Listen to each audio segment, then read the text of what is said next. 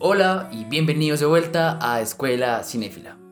En el día de hoy, en el podcast más encantador del multiverso, vamos a hablar de una serie española que ha dominado el mundo. Una serie española que no solamente robó el banco de papel y tijera, sino que también robó nuestros corazones como fanáticos de las series.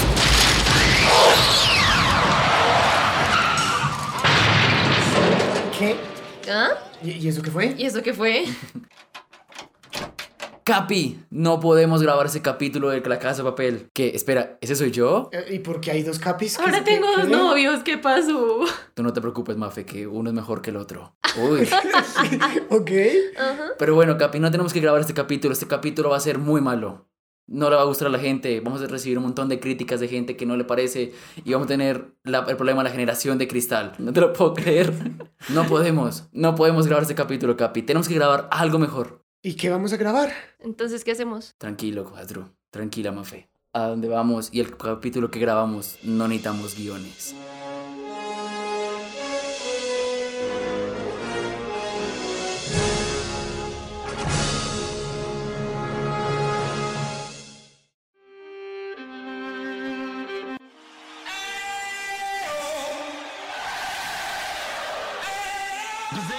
Punk, Leviosa, no leviosa. It's Britney, bitch. Me lo ripeti ancora. Gurlam. Porque soy Batman. Yo, yo, one, four, eight, three to the three to the... ¡Lo envié! ¡Hacia el futuro! Esther no, no la Un gran conozco. poder conlleva una gran responsabilidad. Un momento, Doc. Oye, ¿me estás diciendo que has construido una máquina del tiempo? ¿Con un DeLorean? Yo creo que si vas a construir una máquina del tiempo en un coche, ¿por qué no hacerlo con clase? Hola y bienvenidos de vuelta a Escuela Cinéfila. Mi nombre es Daniel Lozano, pero todos ustedes me conocen como El Cape. Y este es el año 2021. Es decir, que la pandemia mundial del COVID sigue presente, pero ya no le tenemos miedo. Respeto, más no miedo, nos permite hacer muchas más cosas. Spider-Man sigue siendo el mejor superhéroe de la- del mundo. Coco sigue siendo una película normal y sin gustarme. Y ya no vamos con Astro al cine porque va al baño. Sí, es una boleta perdida. No, y no crean, aquí también hago pausas para ir al baño. Porque aquí, Solamente que aquí no. aquí tengo mi agüita para refrescar mi dulce y armoniosa voz. El Chelsea es el último campeón de la Champions. Nuestros políticos roban. En la radio suena Save Your Tears de Ariana Grande y The Weeknd. Nos mata la indiferencia y Escuela Cinéfila sigue siendo tu podcast favorito. Eso. El día de hoy Alguien por allá. No, no es. Hola, somos la ABT. El día de hoy vamos a hablar de una trilogía única, entre comillas, que reta el tiempo porque viaja entre años, ¿sí? Y, pero sobre todo porque cuando se estrenó fue la sensación. Hoy, 36 años después, es maravillosa. Y en 20 años será legendaria. Creo que se nota que me encanta esta trilogía y es un placer que por fin hayamos llegado a este capítulo. Después de mucho sufrimiento, después de muchos viajes en el tiempo, hemos llegado a grabar este capítulo de Volver al futuro. Ahora, quiero que imaginemos a Mafe del 2014. Ay, no. Por favor, no. Viendo por primera vez Interestelar, bailando Summer de Calvin Harris, y cree que el metro de Bogotá es posible. Y así será nuestra querida Mafe. Sí, soy muy idealista.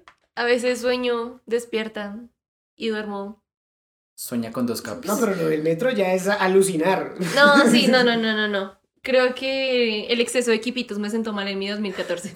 Uf, los quipitos. Quipitos. Ahorita yo muy bien como me compré unos quipitos. Ok, Ahorita salí a grupo a cupitos. ok.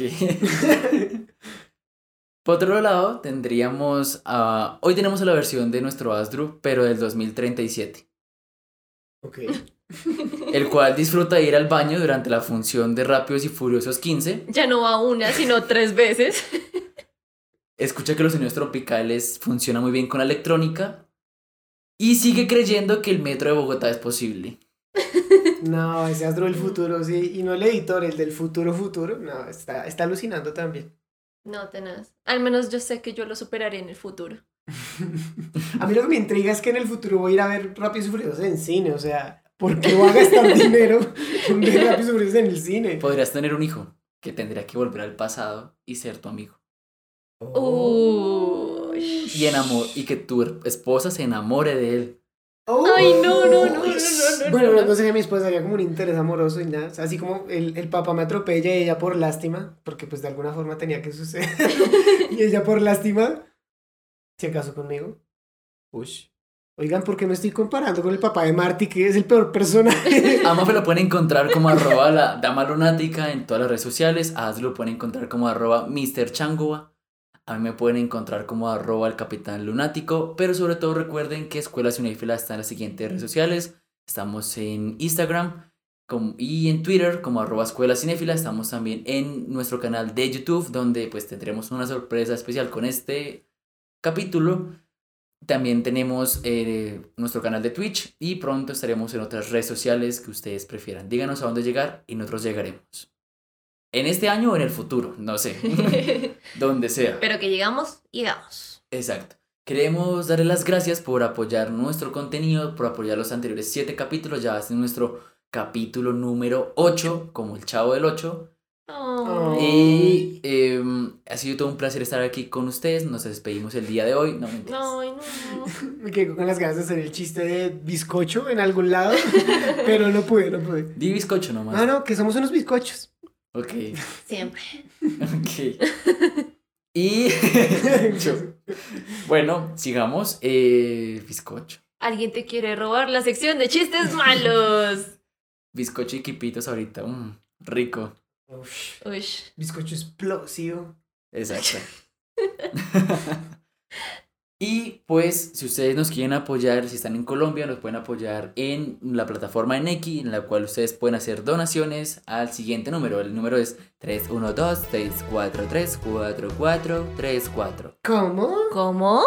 312-643-4434. En ese tipo de plataformas ustedes nos pueden donar dinero para que nosotros podamos seguir creciendo como proyecto y si ustedes nos quieren apoyar en las redes sociales lo pueden hacer de la siguiente manera. Pueden compartir nuestros posts, nuestro podcast en sus stories, nos etiquetan o nos mandan que lo compartieron y nosotros les damos contenido especial, tanto si donan en X como si también no, lo hacen en las stories. Si ustedes son de nuestros lunáticos que están por fuera de Bogotá, no se preocupen porque pronto tendremos la herramienta para que ustedes también nos puedan donar algo de Sí. money, de money. Y gastarnos un tintico. Porque como dice Lelutier, the time is money. El tiempo es un money. Y hablando del tiempo, No.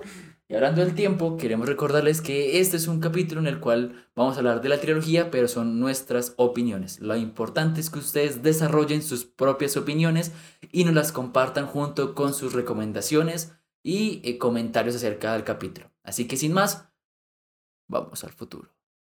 Y como vamos hacia el futuro, pues en el futuro del programa, hablamos con spoilers. Y es por eso que nuestra voz de la razón, nuestra enciclopedia libre, pues eh, nos va a hacer una ficha técnica slash medio resumen sobre la trilogía como tal. De acuerdo. La parte del resumen no me la esperaba, pero va a ser lo mejor que pueda. Soy el mapa, soy el mapa.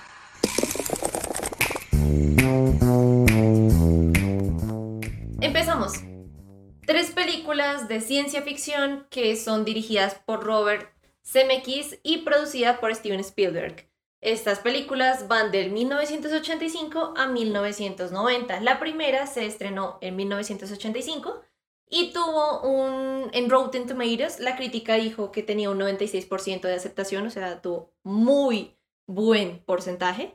La segunda entrega, que fue en 1989, ya bajó un poco, por no decir mucho, a un 66% de aceptación. Fue la más criticada de la trilogía, dado Es- que la tercera entrega de 1990 tuvo un porcentaje de aceptación del 80%. Eso habla muy bien de los hijos del medio, ¿no?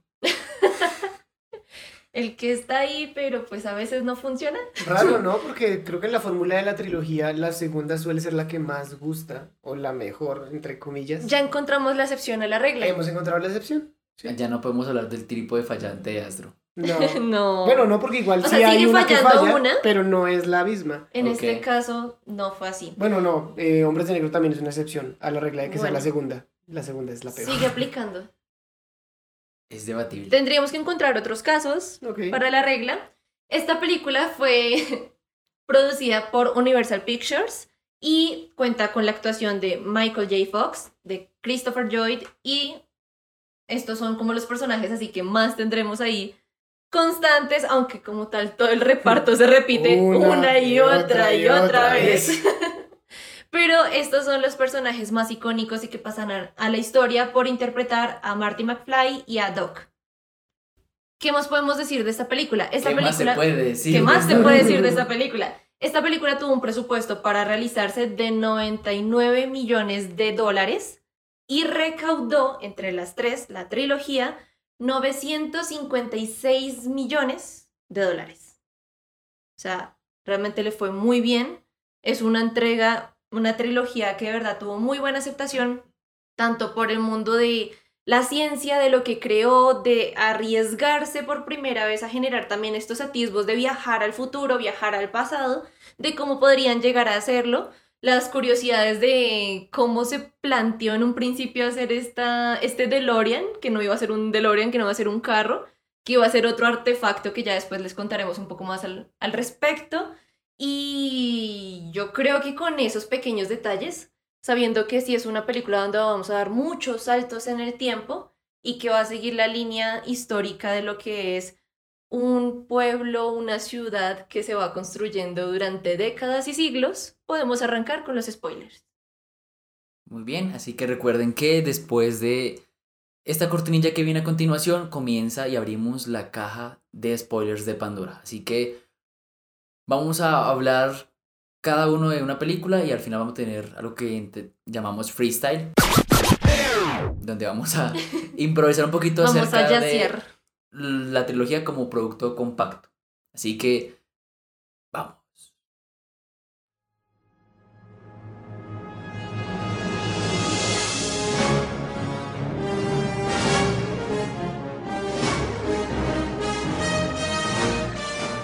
Para comenzar hablando de esa trilogía, vamos a leer unos comentarios que nos dejaron a lo largo de toda la semana acerca de Volver al Futuro, la trilogía completa. Recuerden que estas stories estarán a lo largo de las semanas y dicen opinión para podcast eh, subrayada. Entonces, si ustedes quieren dejar su opinión, solamente tienen que ponerla ahí y nosotros la leemos. Comencemos. Iván.andrade.edlp dice, me encanta. Nunca pasa de moda. Y siempre hay algo nuevo por descubrir. Y emoji el que se tapa la carita. Voy a representar los emojis. Sí, vamos a ver. Fersa Lazam dice, una de las mejores y nostálgicas de la ciencia ficción de todos los tiempos y pone el emoji del baloto, el... como los- El baloto. no sé cómo se llama. El emoji del baloto. El emoji del baloto consiste que usted en este momento va a poner la mano al frente. ¿Listo? Creo que, creo que Los- todos hagamos el ejercicio. Los cinco deditos. los. Y eh, ustedes van a girar la manito hacia la derecha. O sea, el dedito de gordito y tiene que quedar mirándolo a ustedes. Y Ajá. van a poner el dedito gordito y el dedo que le sigue, Índice. índice, lo van a poner en forma de círculo. Muy bien. Y los tres deditos se tienen que ver. Perfecto, lo hemos logrado. Bienvenidos a un tutorial para hacer. Fátima raya el piso di- eh, MMGXD What? dice: Es legendaria e icónica. Tal vez diga esto subjetivamente, ya que mi papá es muy fan y pues yo la disfruto. Muy bien, Ay, qué lindo, eso qué es muy lindo. Eh, Julián Buitrago dice: Invítenme, pero pues. Ups. ¡Upsi! No mentiras, Juli, te queremos mucho. Es un amigo de estás en nosotros. corazón. Canuto del alma. Aquí, foto de. De Julián. Nico.stark dice: Perfecta, parente- paréntesis, quitando alguna cosilla la tercera de las mejores trilogías junto a SDLA. El Señor de los Anillos. Ah, es que es- uno está acostumbrado a las siglas en Sí, inglés. Sí, sí. sí. LOTR es que es. Eleoter. Voy a leer muchas, es que hay un montón que están buenas. Dice ver. David Fatvela, dice, es fantástica, soy muy fan de Volver al Futuro, amo las películas, la segunda es la mejor. ¿De Vale. acuerdo? J. Fernández Z003 dice, me encantaría que me mencionaran, mi nombre es Jaime, entonces un saludo para ti, Jaime. Hola, Hola, Jaime. El turista de los... ¿Cómo será el nombre completo? Díganme un segundo. Ya. Dice. La mejor trilogía de todas junto con El Padrino. Además de ser muy buena, tiene buenos efectos. Alex Vázquez nos dice 1708, dice hermosa, simplemente hermosa en muchos aspectos. Esta me parece interesante. Dice Eric Rayalpizo Pineda 007. Dice buenísima, aunque hay varias incongruencias en la verdadera línea de espacio y tiempo, pero buena. Y ya hay muchos comentarios, recibimos muchos comentarios en esta ocasión. Es que Back to the Future los merece. Mueve mucha gente. Sí.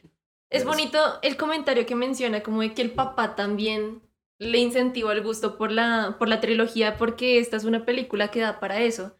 De yo la vi, mi papá la vio, después tal vez mis hijos la vean. Eso es muy bonito. Oh, sí, algo que en algún capítulo mencionaba acerca de un día poder tener ese honor de decir yo vi esta película en el cine. Nosotros con Volver al Futuro no podemos decir eso No. porque somos todos de 20, 21 años aquí, pero en algún momento tal vez sí hay una película que le diré a mis nietos, yo vi La La Land en el cine cuando tocaba salir al baño. Yo vi dónde están las rubias y me encantó. No. ¿Viste dónde están las No, risas, no, no, es- pensé que tú lo habías visto. Ah, no, no, no. ¿Esa Pregunta. película salió de cine? Pues claro. Sí, pregunta para comenzar este tema y es. Pues obviamente vamos a hablar de cada una de las películas, pero creo que es la pregunta interesante. Y es: ¿Back to the Future arruinó la forma en la que se viven las películas de viajes en el tiempo? Ush. Responda sí y no. Uy, solo así, ¿no? Sí, en esta ocasión sí. ¿Arruinó?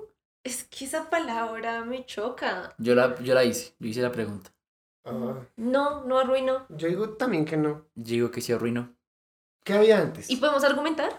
Ah, de lo argumentamos El que con el tiene que tiempo. argumentar es él porque Sí, sí, es sí, que sí, arruinó. listo, sí. ¿What? Vamos a comenzar con la primera de Volver al Futuro, que es mi película favorita de la trilogía. Como lo dije, es mi trilogía favorita porque creo que las tres funcionan muy bien. De hecho, no veo aquí un trípode fallante, pero pues yo no trabajo en Rotten Tomatoes, yo trabajo en la escuela cinéfila. Próximamente. Y vamos a hablar de la primera. Yo me voy a encargar de hablar de la primera. Entonces, la primera es de 1985. Es una película en la cual, pues, conocemos a Marty, conocemos al doctor Emmett Brown, protagonizado por, interpretado por Christopher Lloyd y por Michael J. Fox. Y vemos cómo ellos no nos explican la relación de ellos dos. No. La primera, el primer acto se trata de mostrar la vida de Marty. Es una persona que le gusta la música, que sueña con ser una estrella de rock. Tiene una novia que se llama Jennifer. Los papás son extraños porque pues su papá George es un perdedor con, en mayúscula.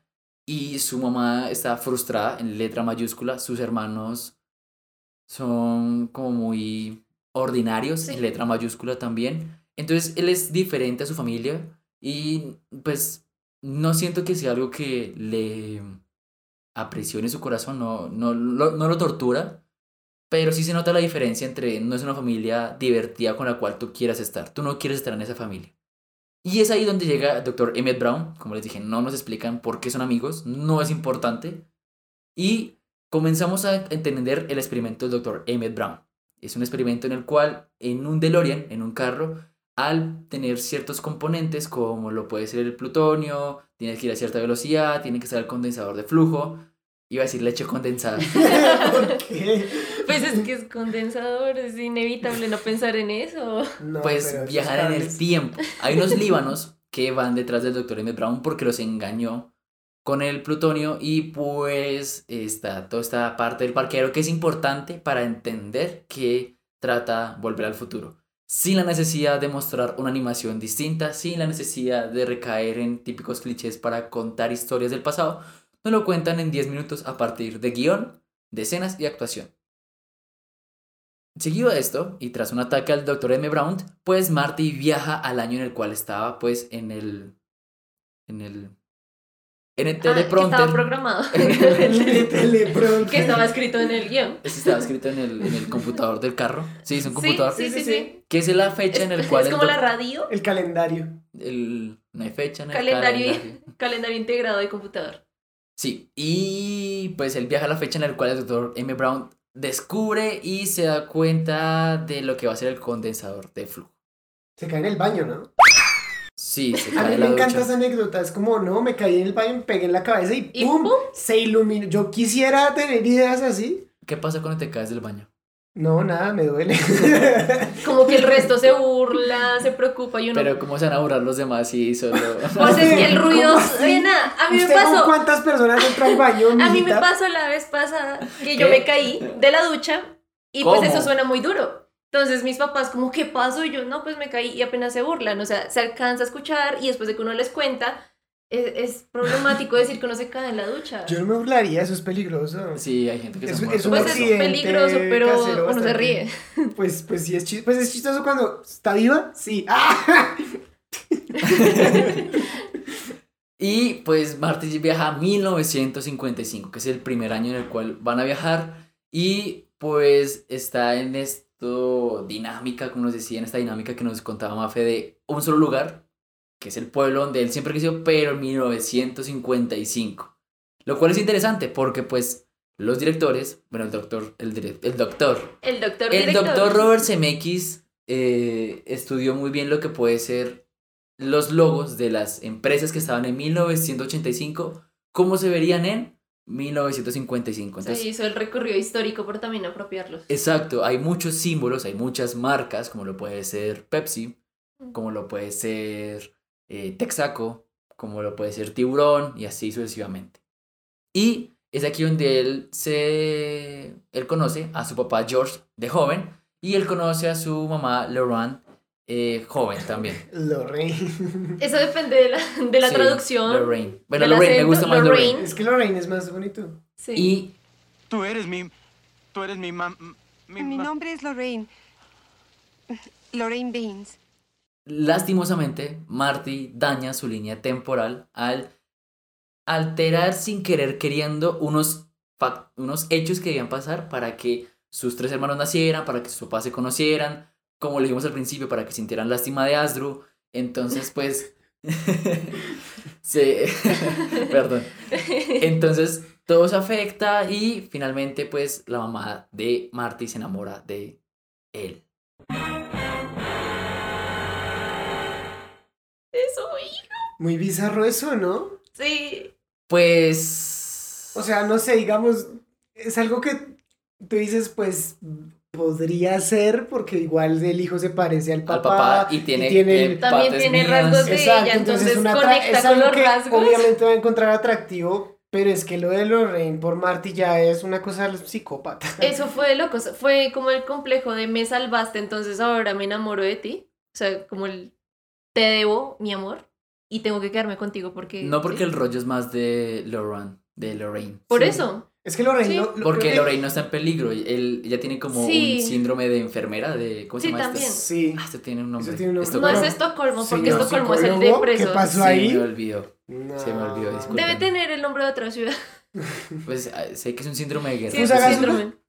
Un síndrome de Fusagasugá. Muy bien. Eh, curiosamente, pues cuando Marty habla con sus papás del presente, la mamá es muy tradicional. Es yo nunca iría tras un hombre. Sí. Yo nunca fumaba. Yo nunca tomaba. Yo siempre me hacía desear. Mentirosa. Y eso y es muy eso real. a veces pasa. Eso pasa y es, pues tus papás te pueden contar cosas cuando son ya adultos, cuando son tus papás, pero si los conocieras de jóvenes, pues, ¿qué pasaría? Las cosas son distintas y uno como papá no puede darle consejos tal vez de lo que uno hizo como adolescente porque tal vez entraría a rayar con la ética y moral que está intentando educar. Bob Gale, el guionista de esta película, formuló la historia a partir de una pregunta que creo que muchos nos hemos hecho y que viene con lo que estábamos hablando de ¿yo hubiera sido el mejor amigo de mi papá? Esa fue la pregunta que lo llevó a originar el guion y la historia de Volver al futuro. Si tuviesen que responder esa pregunta, ¿qué dirían? Yo personalmente, sí. Yo también sería amigo de mis papás. Sí.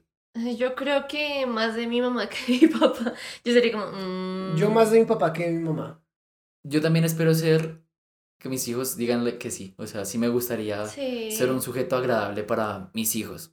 Lástima que los hijos de uno no lo quisieran conocer joven, ¿no? Debe ser más, más triste eso. Uy, pues. Es que, pues igual uno vende la imagen de uno como lo que es en ese momento, o sea, como papá, como Claro. adulto, que tal vez no sea lo mismo de cuando uno era joven. Pero eso es un punto fuerte también de volver al futuro. No solo la pregunta de sería el amigo del papá, sino de De ¿Cómo era el papá? Mi papá. para haberse convertido en ese perdedor que es el George del futuro, ¿no? Sí. Y es como, pues si, era, si es un perdedor, siempre fue perdedor. Pero con Lorraine pasa al revés. Lorraine es completamente diferente y uno dice, ¿pero qué pasó aquí, no? Exacto. Y es aquí también donde conocemos a Thomas Wilson, que interpreta a Biff Tannen, el gran villano de las tres películas. Como lo decían los muchachos al principio del capítulo, pues eh, Michael J. Fox, Leah Thompson y eh, Thomas Wilson son tres actores que a lo largo de toda la trilogía interpretaron el mismo personaje en diferentes momentos. O Entonces... sea, como la tatarabuela, la mamá, el hijo. Esto Ay. se llama el síndrome de Chespirito, también. Sí, no, pero lo hicieron bien. Yo sentí que, digamos, No, en cuanto a Los maquillaje. envejecieron muy Y los enju- bien. y ¿No los has visto las comparaciones que hacen de hoy en día cómo se ven los actores ya Sí, mayores? Sí, total. está Wow. muy bien pensado. Total, total, total. Y pues está esta dinámica de la escuela, del abusador, del perdedor, de la chica bonita y... El director eh, que molesta mucho. Sí. Exacto. Entonces es interesante ver cómo Marty se adapta a esta dinámica de los papás en unos 30 años menos y ver qué cosas no han cambiado. Entonces tenemos aquí nuestra primera secuencia de persecución en el parque y ya al hablar con el doctor Emmett Brown, que al principio no le cree a Marty que viene del futuro, pues terminan teniendo esa conexión. Pero, pero, pero, pero, Marty carga una pena en su corazón.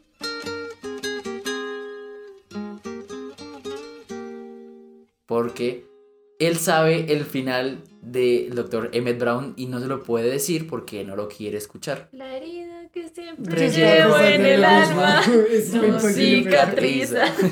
La herida que siempre llevo en el alma no cicatriza. ¿Por qué, por qué no la cantaste, Asdru? Porque yo, él la pensó y yo, no la quería- canté. Yo no quise interrumpirte. él la pensó y yo ya la canté. Entonces, el doctor Emmett Brown le dice que tiene que interferir una vez más para que sus papás se enamoren y esa es la misión de Marty en la primera película.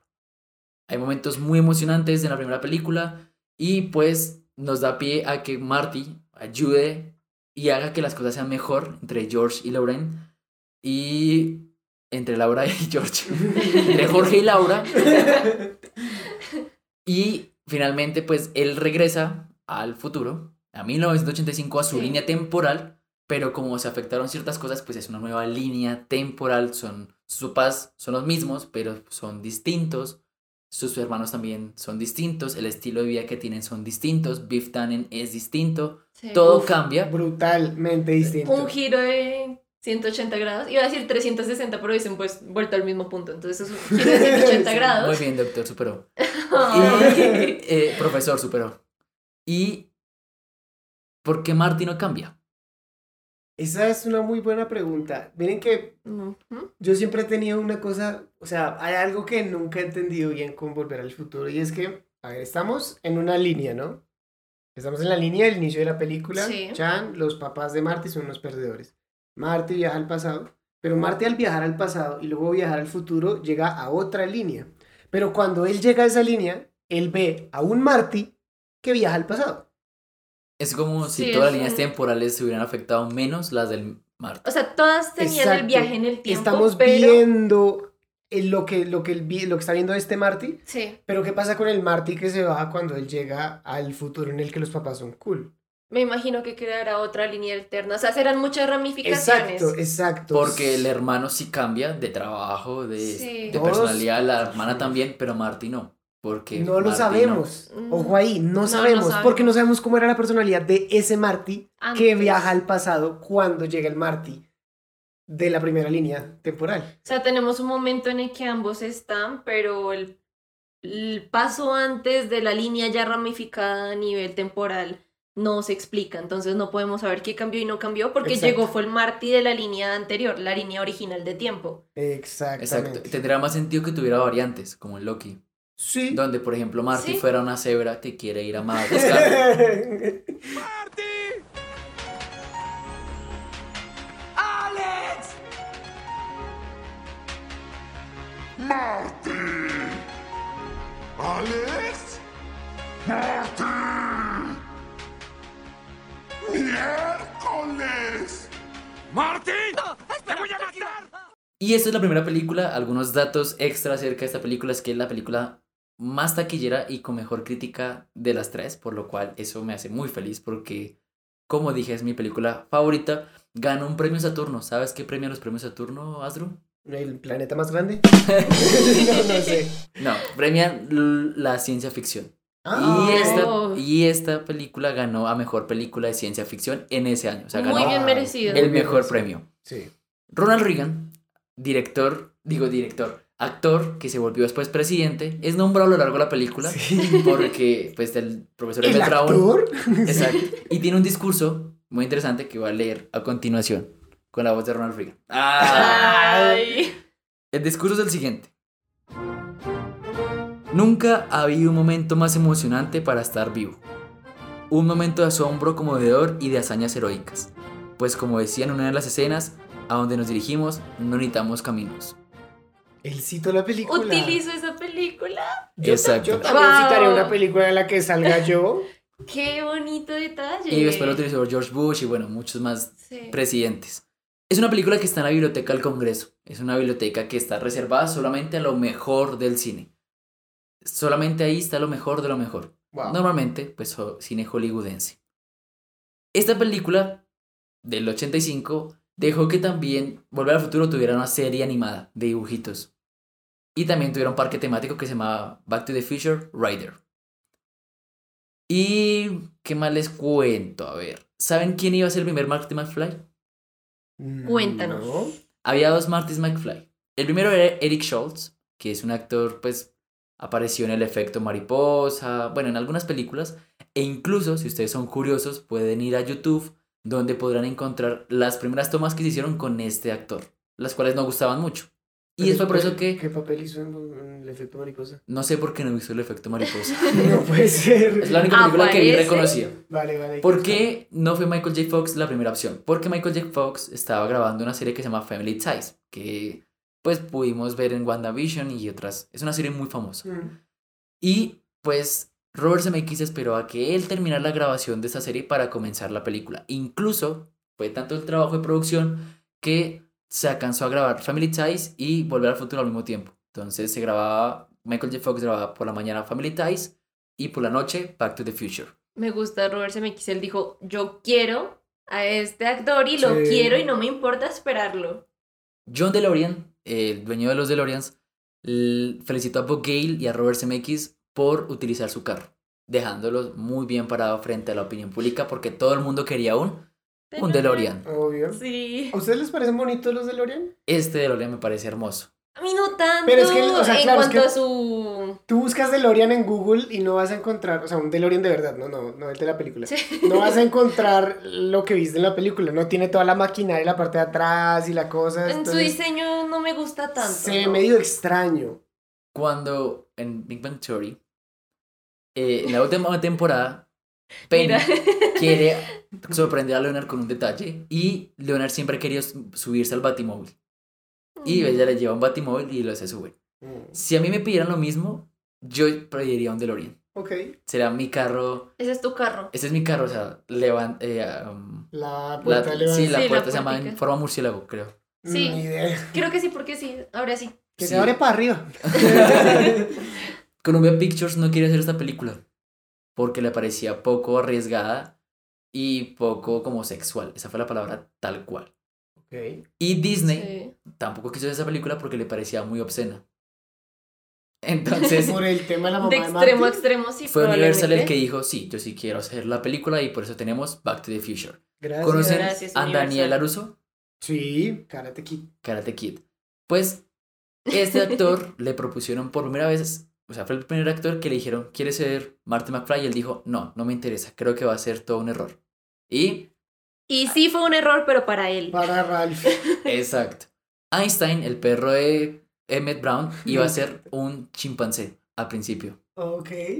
Ese sí interesante. Un poco más polémico también. Mm, Tener un chimpancé. de hecho, tal vez incluso es lo contrario, porque el hecho de que sea un perro hace que la gente diga, no, no metan al perrito en el carro y lo mandan al futuro". Que luego cambia de nombre, ¿no? Es Copérnico, Einstein sí. y el último es Newton, creo que es. Ah, no, sigue siendo Einstein. ¿Sigue siendo Einstein? Ok. Sigue siendo Einstein.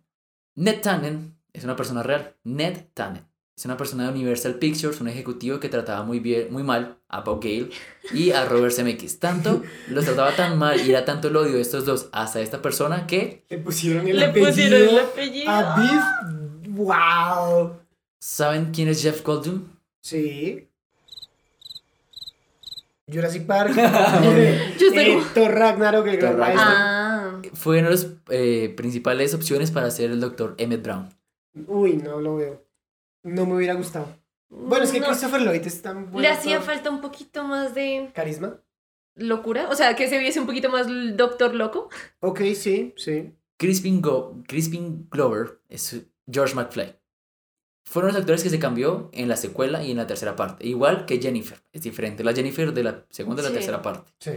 Y él se quedó sin voz a la mitad de la grabación. Entonces lo que Ay, hicieron fue rayos. que él dijera sus líneas y al final pusieron fue el sonido de lo que él decía dentro de la película.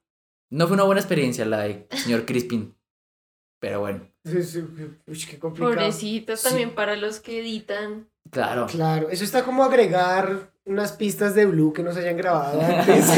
O sea, no. Esas cosas son. Si yo te digo skate, ¿tú en quién piensas? ¿Quién es el mejor skate? Tony Hawk. Tony Hawk le enseñó a Marty McFly a andar en, en patineta para la película. Wow. Al punto que iba a hacer sus escenas de dobles, pero Michael J. Fox Ah, quería hacer sus propias escenas. Y Ay, no, pues Tom Cruise. No, pero sí, eso siempre se le abona. Uno, su primer intento tal vez en skate y decir, no, yo me le mido a hacer todo. Bueno, es que es skate, ¿no? Igual. Pero igual en skate tú te puedes matar. Sí, como, como en la ducha, mames. a, mí, a mí me encanta esa película. De verdad, o sea, tiene un lugar demasiado especial en mi corazón. Yo creo que incluso la veo, obviamente con el doblaje, y cito algunas escenas. Ok. Yo creo, yo creo. Pero bueno, ¿Con qué doblaje viste tú esa película? ¿Con qué doblaje? O sea, latinoamericano, castellano. No, no era castellano, o sea, no, no era como es- español de España, no, era, era latino. Que La- es Calvin Klein. Sí, es Calvin Sí, Klein. Calvin Klein. Eh, pues no sé, a ver, busquemos una escena en la que se note que es latinoamericano. Ah, ah bueno, por ejemplo, George McFly habla mucho así, de demonios, hermano. habla mucho así. Abres la puerta y dices... eh, eh, eh, tus líneas, George. ¿Ah? Ah, ah, sí, sí. Ah, oye, tú, quítale tus sucias manos de encima. Eh, De hecho, la expresión de Marty es que fuerte, que en inglés era como, oh, it's so heavy. Ah, sí. Pero en, Sí. en el castellano sí cambia y ya es una grosería. Oh, ok, ok, ok. No, no sé cuál será, entonces. pendiente. Ni idea. Pero bueno, pues la primera, pues, claro, acaba, ¿no? Muy chévere y todo. Pero, como son unos genios, el guionista y el director de esa película, llegan y dicen: Vamos a dejarles un cliffhanger. Vamos a dejarles con ganas de más. Y entonces en la escena final llega un Capi del futuro, digo, un error por propósito, un Doc del futuro y le dice a Marty, Marty, no, que tenemos que irnos porque sus hijos están en peligro. Y cha, se van para el futuro. Y de eso trata la segunda película. La segunda película creo que es la que abarca más épocas Sí. y más opciones distintas. Más ramificaciones. Más ramificaciones, exacto. Porque bueno, ellos llegan a 2015, obviamente un 2015 en el que pues no es nada como el 2015 real, la verdad fueron bastante optimistas con cómo iba a ser el futuro. Ese Ay, día- esperaron mucho de nosotros. Ese día dieron la película. Ay, sí. Sí, se hizo Yo- yo una la vi ese celebración y toda la cosa, ¿sí? Sí, fue especial ver esa película ese día. Y toda la propaganda de El día que ellos zapatillas, de llegan todo. a, Yo, me, a acu- 2015. yo recuerdo mucho que en un canal aquí en Bogotá que se llama City TV, estaban entrevistando a la gente que estaba celebrando eso. Sí. Y entonces tenían un DeLorean, había un señor disfrazado del Doc y llegan y le dicen como, bueno, Doc, y o sea, le, le están como Sí, entrevistándolo. Y él dice, no, estuvimos en el futuro y todavía no está el metro de Bogotá. buenísimo, buenísimo. Entonces llegan a 2015, hay algunas tecnologías que pues sí podemos ver actualmente, como los hologramas, como el, eh, este letrero de tiburón, ¿qué parte de tiburón era? 15. 15. Y ojo el detalle que el director de Tiburón 15 es el hijo de Steven Spielberg. Ah, Ay, ok. qué bonito. Curioso. Qué Ma- coqueto. Del futuro, ponnos aquí una imagen del hombre. y bueno, llegan a este año y nos descubrimos que Marty desgraciadamente va a terminar siendo como sus padres. Un- Sus padres de la primera sus padres de la línea. primera línea, exacto, un oficinista aburrido, eh, cansado, un tipo de familia que llega a la casa a comer, básicamente. Sí. Y hay algo muy raro en esta película. Y es que nos meten algo que ah, ahorita estábamos hablando que no nos gustaba. Y es que de repente a Marty no le gusta que le digan gallina. Y esta, este, este, esta como, este tic, este toc que tiene Marty. Este TikTok. TikTok. no. Taki, taki, taki, taki. Este toque que tiene Marty de que le digan gallina le va a ocasionar que lo despidan de su trabajo y todo eso va pues a acarrear un montón de Que cosas tenga un malas. accidente. Tenga un Sí. accidente, su hijo se mete en problemas, bueno, un enredo De todo. tenaz. Y lo solucionan y es muy chistoso porque uno dice, ah, ok, la película presenta un problema y lo soluciona. Lo que no sabíamos es que Marty, que pues haría lo que yo también lo hubiera hecho, ¿no? Decir, voy a ganar plata con esto, coge un calendario de puntuaciones de los juegos de los caballos y otros juegos y se lo lleva para hacer apuestas pues en, el, en mil- 1985 y ganar mucho dinero con eso. Pero resulta que hubo otra persona que tuvo la misma idea y es el Biff anciano. El villano vuelve aquí, el Biff anciano, se roba este calendario y se lo lleva al Biff de 1955. Entonces, pues Biff es el que hace dinero con esto y cuando Marty vuelve a su línea de tiempo original, vemos otra ramificación en la que pues todo fue un fracaso. Eh, su papá fue asesinado. El, el, doc, el doc está en un, en un manicomio. es bien posapocalíptico si está en un Sí, es en un manicomio. ah, la mamá se hizo una cirugía. Muy parecido a ese beef tan en a Donald Trump, ¿no? Demasiado similar. Sí, oigan, sí, como que sí en el futuro. y claro, entonces tenemos este beef que es como muy mm, eh, Scarface, muy cara cortada, así de severo señor de la mafia y con mucha plata y bueno. Drama, drama, drama, drama. Marty logra, qui- logra quitarle mm, el calendario, logra descubrir qué fue lo que pasó, vuelve a 1955 a evitar que el beef de De 1955... hecho, no le logra quitar el calendario en 2000. O sea, se da 85. cuenta del que plan hace que sí, se da hizo. cuenta, sí, sí, sí. Que es, algo, es algo muy bonito. cables. Es algo muy bonito porque todas tienen algo parecido. Por ejemplo, la escena del parque, en la primera, cuando Marty está escapando de la pantilla Beef, Sí. pasa también en la película, en, la, en el 2015, la segunda. Y también Y sucede que. Lauren, la mamá, Lorraine. Lorraine, pero es que no sé Laura. cómo decir, Laura, Ralph Lauren. Laura despierta a su hijo, entonces Marty siempre cree que es un mal sueño y la mamá es como, no, tranquilo, todo está bien, te encuentras a salvo en la mansión Tannen y es como, Y en la primera le dice, todo está bien, Calvin Klein. Creo que Ay, le sí. dice, sigues aquí en 1955 y boom, se levanta, Eso es, hay muchos detalles que... que se repiten. O sea, escenas que es como control C, control B, como recicladas, algo así como la animación de Disney en sus inicios. Pero Pero funciona esto muy se, bien. esto se vuelve un sello. Aquí sí Claro, vuelve un sello y no divertido. como, ay, qué aburrido que otra vez estén haciendo esto, sino como, como no lo van a mostrar en esta época. Eso Exacto. es lo chévere. Exacto, es muy divertido eso. Marty llega a 1955. Esta vez no usa el chaleco para no llamar la atención, usa unas gafas oscuras y un sombrero que llama aún más la Sí. atención. Muchísimo la Pero atención. bueno, vamos a fingir que no. El dog le dice, cómprate algo para no, no llamar la atención y se compra eso. Y me encanta que el dog tiene como Tiene un maletín que tiene todos los billetes de todas las épocas. Ah, es sí, genial. sí, sí. Sí, sí, sí, o sea, sí, sí. él ya está preparado porque ya ha pasado por todo lado y es, tome mijo. Eso es bien sutil, ¿no? El Doc desde la primera película va evolucionando mucho en como en su identidad de viajero del tiempo. Cada vez está Sí. más preparado. El DeLorean en esta segunda película no necesita plutonio, sino que tú coges un poco de basura y con un convertidor que trajo el Es futuro. ecológico. Ajá. eso también pasó y pasa todavía. Exacto. Oiga, sí. Sí. y eso lo convierte en, pues, a conseguir la energía necesaria. ¿Cuántos es que son los gigawatts? 80. No, esas son las millas por hora. 88 millas por hora, pero los gigawatts son... 1400, mil. ¿Cómo Sí, era? lo que- 1500, ¿no? Algo así.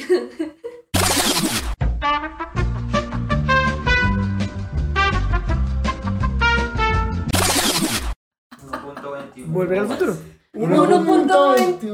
1.21. Si acaban de escuchar eso, es de nuestros queridos amigos de Antitrama Producciones que nos acaban de aportar desde el público para poder dejar que no que hacer que no quedáramos tan mal. Eh, gracias chicos por siempre apoyarnos y por siempre estar ahí para eh, Por iluminar nuestro camino con respuestas. exacto. Entonces, gracias por hacer los sueños posibles. Sigue mi querido Asdru con tu 1.21 gigabyte. Sigo, sigo explicando ah, con tanta energía. El. Uy, aquí, aquí, ese sí fue un chiste malo. Un chiste malo. Están empezando a mezclar los roles. Sí, uy, no, ya el desde, el, capítulo de Loki quedamos todos varian, variantados. Envariantados. Venga, mija, nos envarientamos. bueno, Marty quema el calendario y todo, corrige todo lo que No hay fecha Pasó en el mal. Y pues bueno, van a, van a regresar a 1985, pero resulta que hay un problema. De hecho, hay como dos problemas.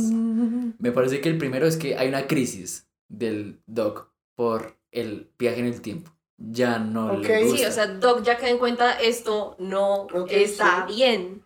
Sí. La segunda crisis es que Marty ya está en el 55. Entonces no se puede dejar ver, no, ni puede tener contacto con ese martes, con ese martes del, con ese Marty del 55 porque Estás, pero. Algo que Laura. Me encanta esto. El martes cuando- de Laura. Cuando uno llega a esta película, pues ya vio la primera y entonces es muy similar a lo que siente Marty cuando viaja en el tiempo, ¿no? Porque es como, ya he visto esto, pero desde otra perspectiva me doy cuenta de, ahora vamos a ver la escena de los de la banda abriendo el baúl para sacar Sí. a Marty, pero desde lejos.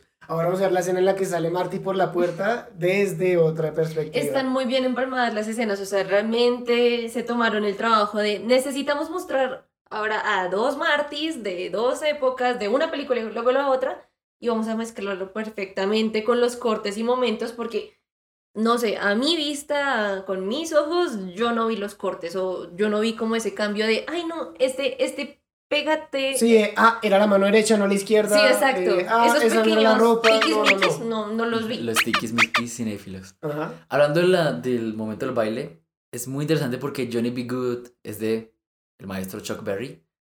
Y es muy chistoso porque uh, el bajista, que no puede tocar en ese momento la banda, es Martin Berry, que llama a Chuck Berry A para mostrarle Sí. su. como una canción. Y es, es, es muy interesante. Y otra cosa de las cosas repetitivas que pasan es que siempre Biff cae en un. En estiércol. Termina estiércol. untado de estiércol. Sí. sí. Sí, sí, sí, siempre. ¿Hay más? ¿Hay más cosas? Que se A repitan. ver, hagamos un conteo. Ah, No, no creo que son las únicas. No. Nos iremos acordando. Ok, sí. Em, y bueno, Marty logra corregir todo, Chan. Ay, qué alegría, qué, qué chévere todo. Sonriamos, arco iris. Y ¡pum! cae un rayo y hace que el Doc pues se desaparezca y uno dice, ¿What? Y de hecho, cu- cuando se desaparece, creo que el humo hace un infinito, ¿cierto? Sí, señor. Sí. Qué detallazo, muy chévere eso. Claro, Marty queda como, ¿qué pasó? ¿Qué pasó? Se quedó atrapado en 1955, pues, chan, terrible. Y esa es una de mis escenas favoritas de la trilogía. Yo creo que es mi favorita. Y es que llega este mensajero que dice, como, hicimos una apuesta de que no iba a haber nadie porque esta carta está desde 1880. y- 85. ¿What? Y es una carta del Doc que está en el lejano oeste. Y eso le da paso a la tercera película de esta trilogía. Que en la segunda hay un momento donde dice, mi sueño siempre fue estar en el lejano Sí, oeste". sí. Porque la segunda y la tercera sí se grabaron de corrido. Oh, ok. La primera se grabó durante, en, en un tiempo de 10 semanas. Hubo una pausa donde fue todo el impacto de volver al futuro.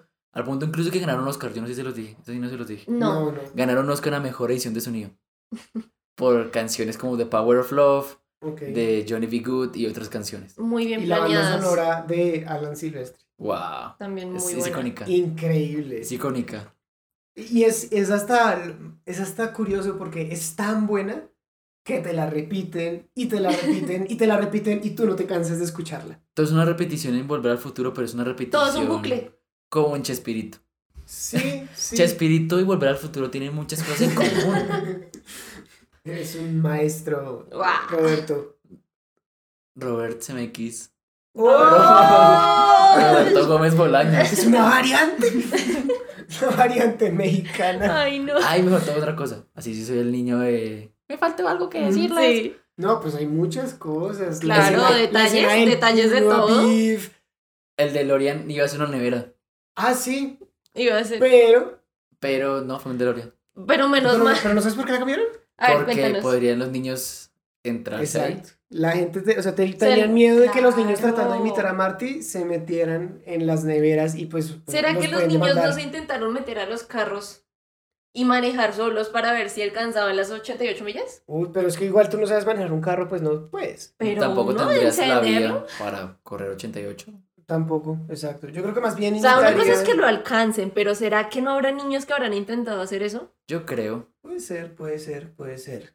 Ah, hay algo que me encanta además de estas dos primeras partes que vamos, y es las referencias, que hay como medio ocultas, unas más sutiles que otras. La, por ejemplo, la referencia a Darth Vader. Sí, del planeta Vulcano con la canción de Van Halen. Y eso es lo que influencia el libro que George va a escribir en el futuro.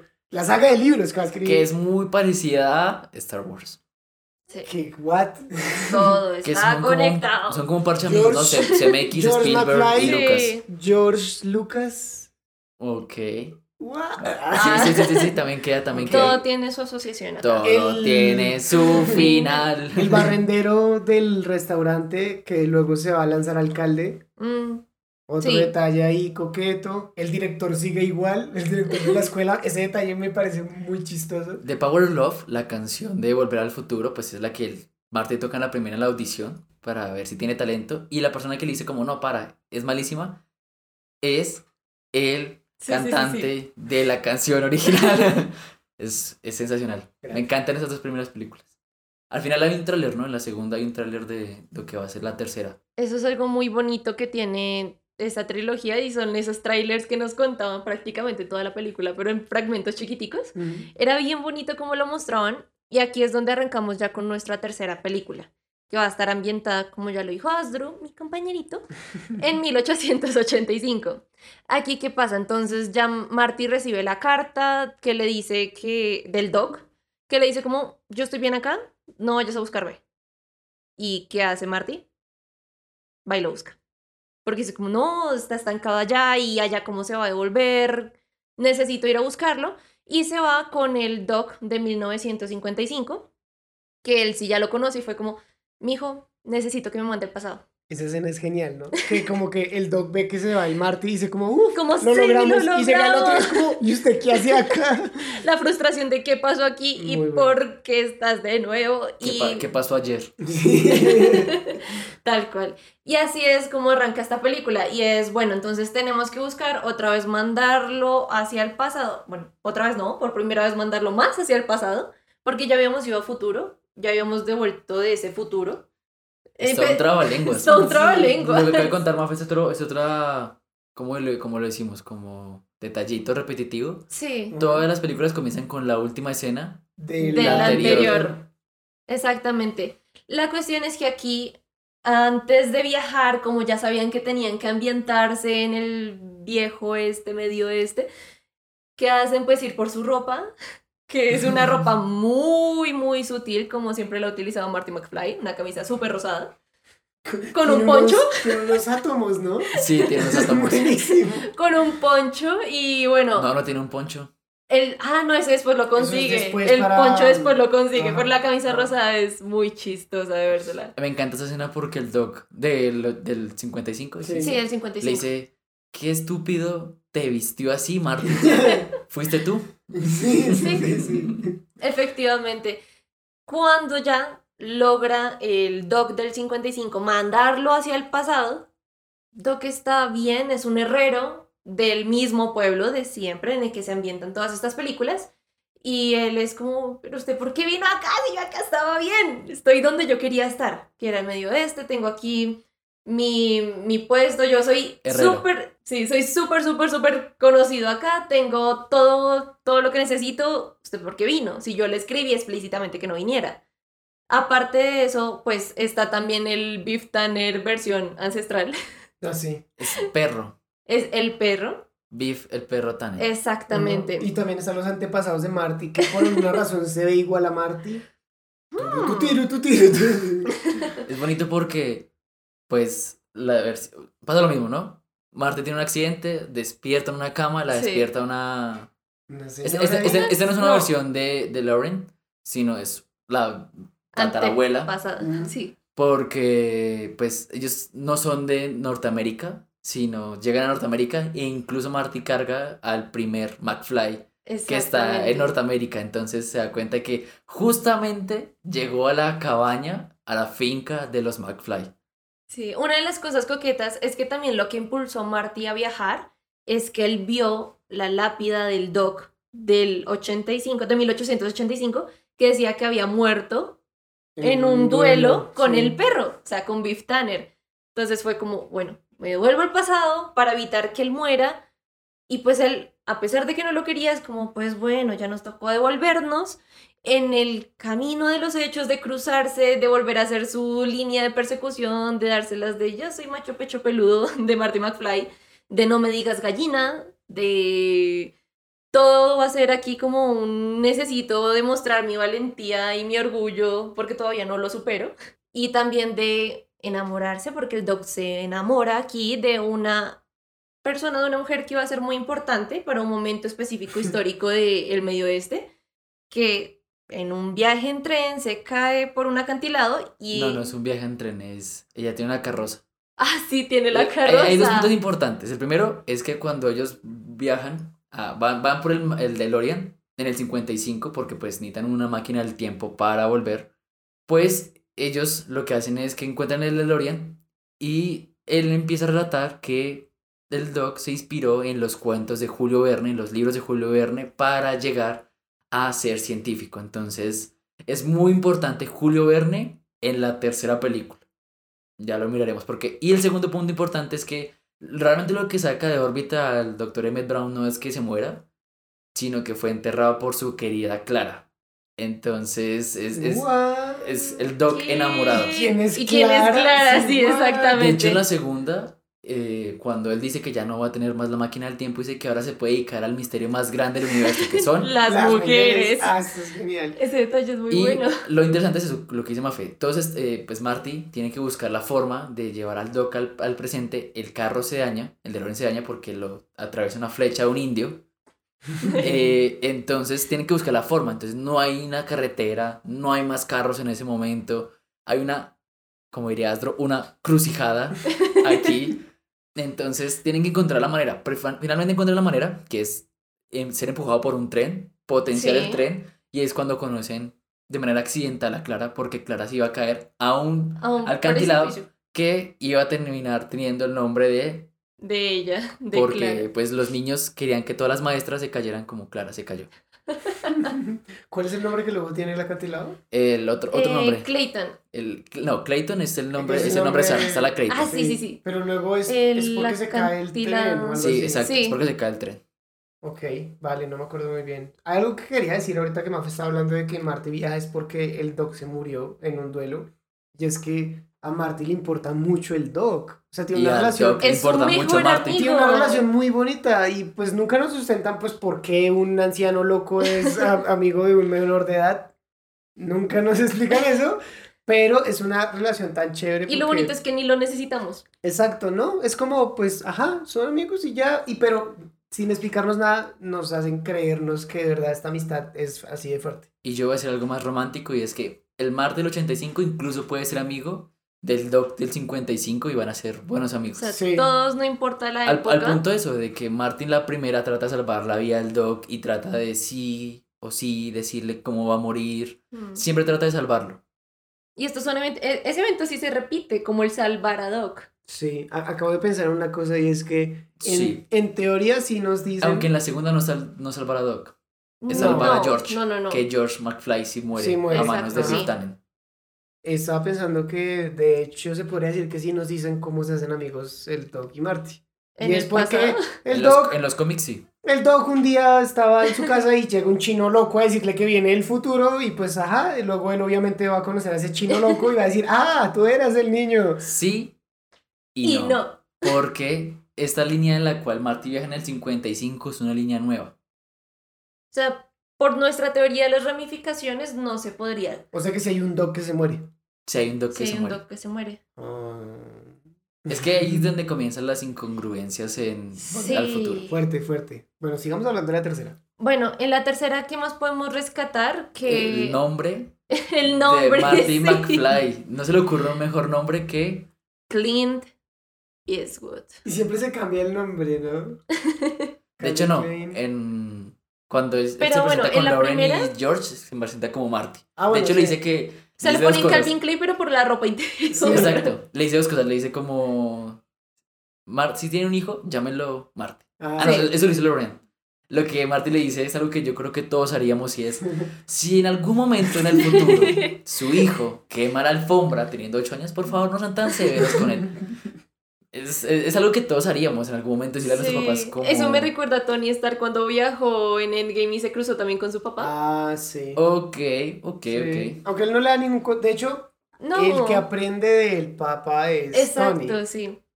Pero igual sigue siendo bonito ese momento de cruce. Ah, no, sí, entonces sí pasa. ¿Cómo así? O sea, ¿Qué Tony, pasa? Tony sí... eh, Howard sí aprende de Tony. ¿Qué aprende? Cuando él le dice que estaba muy nervioso porque iba a ser papá. Ah, él Porque dice como, Howard, ¿no? Es papá a todavía. estar bien, Tony sí. sí. Sí. Que, que le va a poner el, el, el Fonso. ¿Cómo es que le va a poner? No acuerdo. Siento yo que esta película, algo que se rescata mucho es que Marty supera que le digan gallina. Por fin. Por fin. Creo yo que es uno de los detalles que a veces más nos pueden sacar dentro de la misma trilogía. Y es, Esa crucijada no me la creo. la primera vez es chistosa, ya que tú sientas que el motivo de vida se ve dañado, truncado, porque Marty no acepta que le digan gallina. Puede que Me- ya no, ya no cuadra tanto y aquí en esta película no resuelven el misterio de cómo Y superar que digan precisamente gallina. por quien tiene el accidente, ¿no? Que es el jefe que lo despide en la segunda parte. Hay algo que muy bonito también, y es que hay un momento en la fiesta, porque pues hacen una fiesta en el pueblo, y ellos se toman una foto. Que es la foto Ay, que... la sí. foto. Y la foto en la cual se toman, o sea, la foto que se toman es al, al lado de un reloj que se va a estrenar en el pueblo, que finalmente va a ser el reloj que ellos van a tener que utilizar con el Sí. rayo para poder viajar en el Ujú. tiempo. Na, na, na, na, na. en el reloj. Y ahí en Ese del atraviesa reloj, todos los momentos. En 1955 no hay una grieta. En el Ajá. 85 sí, desde el principio de la película, de la primera, porque el Doc va a hacer esa vaina cuando esté allá subido. Wow. Y como decíamos, una de las cosas más bonitas es que pues Clara y Emmett se enamoran, finalmente se enamoran, aunque él no lo podía creer, y se conectan por Julio Verne, porque los dos lo leían, y en el futuro, cuando logran llegar y volver al futuro, eh, tienen dos hijos, y el, uno de los hijos se llama Julio, y el otro hijo se llama Verne. Entonces, toda la tercera es acerca del amor de, de ellos dos y de Julio Verne, y que incluso en la final no tienen el DeLorean, sino tienen es un tren, Un tren. que viaja en el tiempo. Sí. Si ustedes le pusieran su- eh, los nombres a sus hijos así, ¿con ¿cuál serían los nombres? Oh, qué nombre. Freddy, Ah, Mm, Peter. de pronto por literatura podría ser Robert, de Robert Langdon. Y el apellido Landon. Pero es que no, tiene que ser otro, otro hijo llamado. Ajá. Ay, Stephen King. Stephen Stephen. King es un nombre, sí, funciona. Yo llamaría a uno Stan. Y el otro Lee. Lee. Ah, se funciona. Sí, funciona. Ok, nice. Stan Lee también escribe. No. Se estaba demorando. Sí, sí, sí. Se estaba demorando. Pensamos que iba a pasar un capítulo sin un chiste malo. Mis queridos productores se ríen de mi chiste, entonces yo gano, yo gano, yo gano. Apoyándonos en todos los sentidos.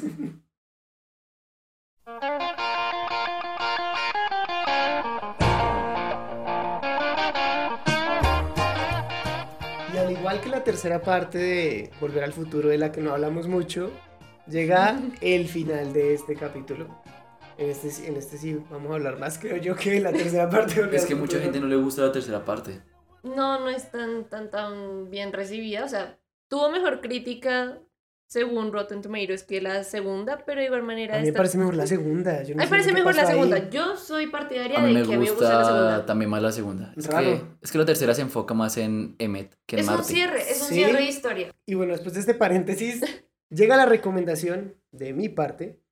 Y esta vez, esta, esta es la más loca de todas. O sea, ya les recomendé un canal de YouTube que fue bastante eh, raro, pero en esta es aún más loco porque esta es una cuenta de Instagram. Y es arroba Mr. Chango. No, mentiras. Ah. es Rino Tuna. Así, tal cual, como suena. Rino Tuna. Ustedes se preguntarán. R-I-N-O-T-U-N-A. R-I-N-O-T-U-N-A.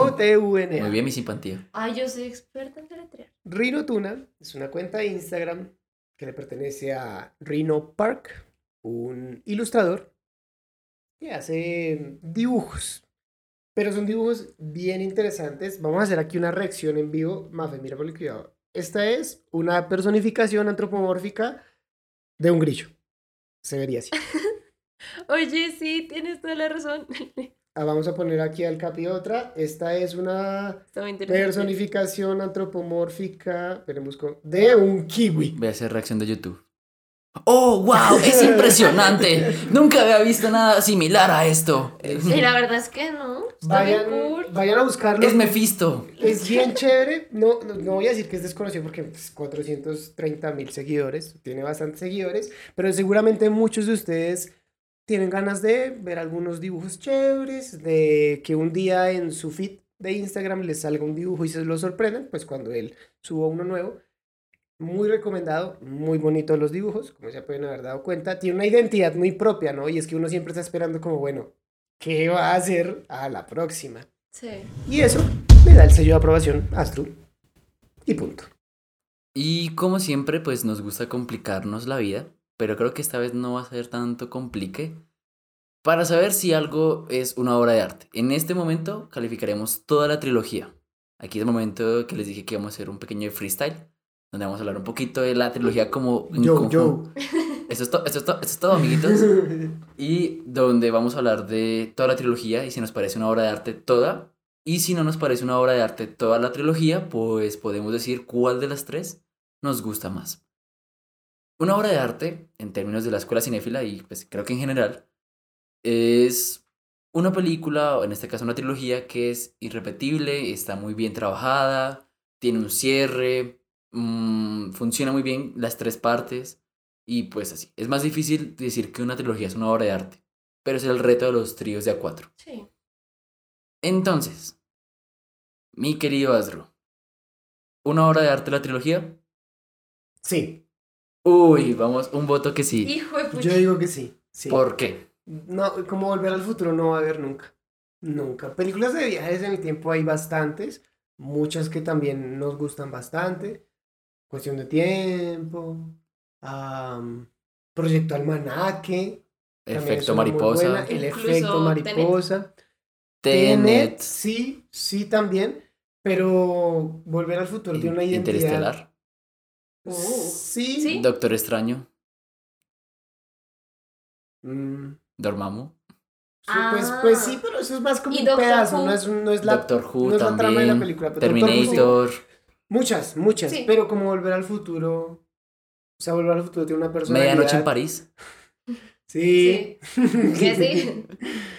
Volver al Futuro tiene una personalidad demasiado única, es irrepetible, no, no creo que se pueda hacer otra trilogía, otra saga incluso en la que consigan repetir y repetir tantas veces estos como chistes internos de los fans y el que está viendo la película sin que uno se aburra. Está muy bien hecha, El cast es increíble. Michael J. Fox y Christopher Lloyd lo hacen de maravilla, en especial Christopher Lloyd. Ujú. Es un crack, en todo el sentido de la palabra.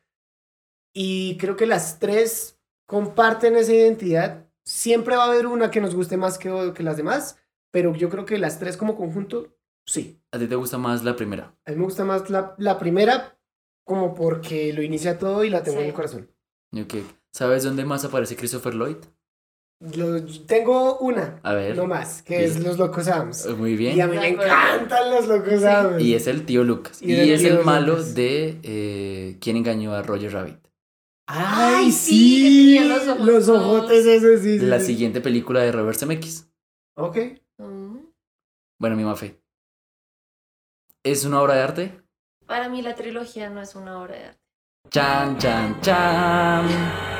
Lo admito, si es un producto único, es un producto que realmente vale la pena y que marcó historia, pero para mí fue la primera película quien lo hizo, o bueno, la que lo hizo, en este caso para mí la obra de arte sería la primera entrega de Back to the Future. ¿Por qué? Porque nos muestra elementos que nunca antes habíamos visto, porque tiene esa innovación que va a deslumbrarnos, creo que durante todas las épocas, o sea, va a trascender esa primera entrega. Ya en la segunda y la tercera siento que empiezan a tener más fallos, tanto en congruencia, tanto en lo que quieren mostrar. Siento que ahí ya uno puede empezar a perder un poquito, a desdibujar un poquito el amor que construyó en la primera película. Por eso yo me quedo con la primera como obra de arte. Ok. Ok, ok. Bueno, viene un momento histórico en la escuela. y es que para mí la trilogía también es una obra de arte. Entonces tenemos dos de tres. ¿Se Ah, puede considerar esta trilogía como una obra de arte o tienen que ser los tres? Yo creo que tendríamos que estar los tres para que tenga el sello escuela cinefila. Gracias, Mafe. Al igual que en Soul. Yo soy la que siempre termino diferente. a Ro- ustedes. Robert CMX por allá. Ah, está. Está ahí. Curiosamente, Loki Mafe la única que dijo que era una obra de arte, ¿no? Por lo general yo estoy al revés que ustedes y no sé. Yo Del no dije que revés. lo quiero lograr. arte. No, tú dijiste que No, tú te dijiste gustó, que pero no. te le hice un Estuvo 4.8. cerca. Ah, sí, estuvo cerca. Sí, ya me acordé. Sí, sí, sí. sí. Yo siento que es una obra de arte, es mi trilogía favorita, creo que las tres funcionan muy bien. U- Una tiene que tener más fuerza que las otras y creo que la que más fuerza tiene es el principio. Sí. Seri- es muy raro que por ejemplo la segunda o la tercera, pues siento que la primera crea toda la historia, crea todos los chistes, crea los personajes y de a partir de eso se crean son diferentes historias que al final se complementan muy bien. Porque pues Marty termina con Jennifer, pues que nunca fue un problema. No, El Doc no termina solo, entiende la, la, la paradoja. la paradoja, entiende también pues los, la, lo complicado que puede ser viajar en el tiempo. Marty supera este miedo por sentir que no es suficiente con ser gallina, con esa palabra que es clave para él. Los papás de Marty también aprenden, Y acaban pichos en plata. Sí. Clara también aprende. Entonces, todos aprenden y es interesante. Creo que si a ti te escogieran, si a ti tú pudieras escoger dos personas con las cuales pasar una película, o sea, si te tocara estar en una película, a mí me gustaría ser amigo de Doc y de Marty. Sería muy interesante viajar en el tiempo. Y es el logro audiovisual que tiene Volver al Futuro en su momento y lo que tiene ahora. ¿Ha envejecido bien? Sí, ha envejecido muy bien.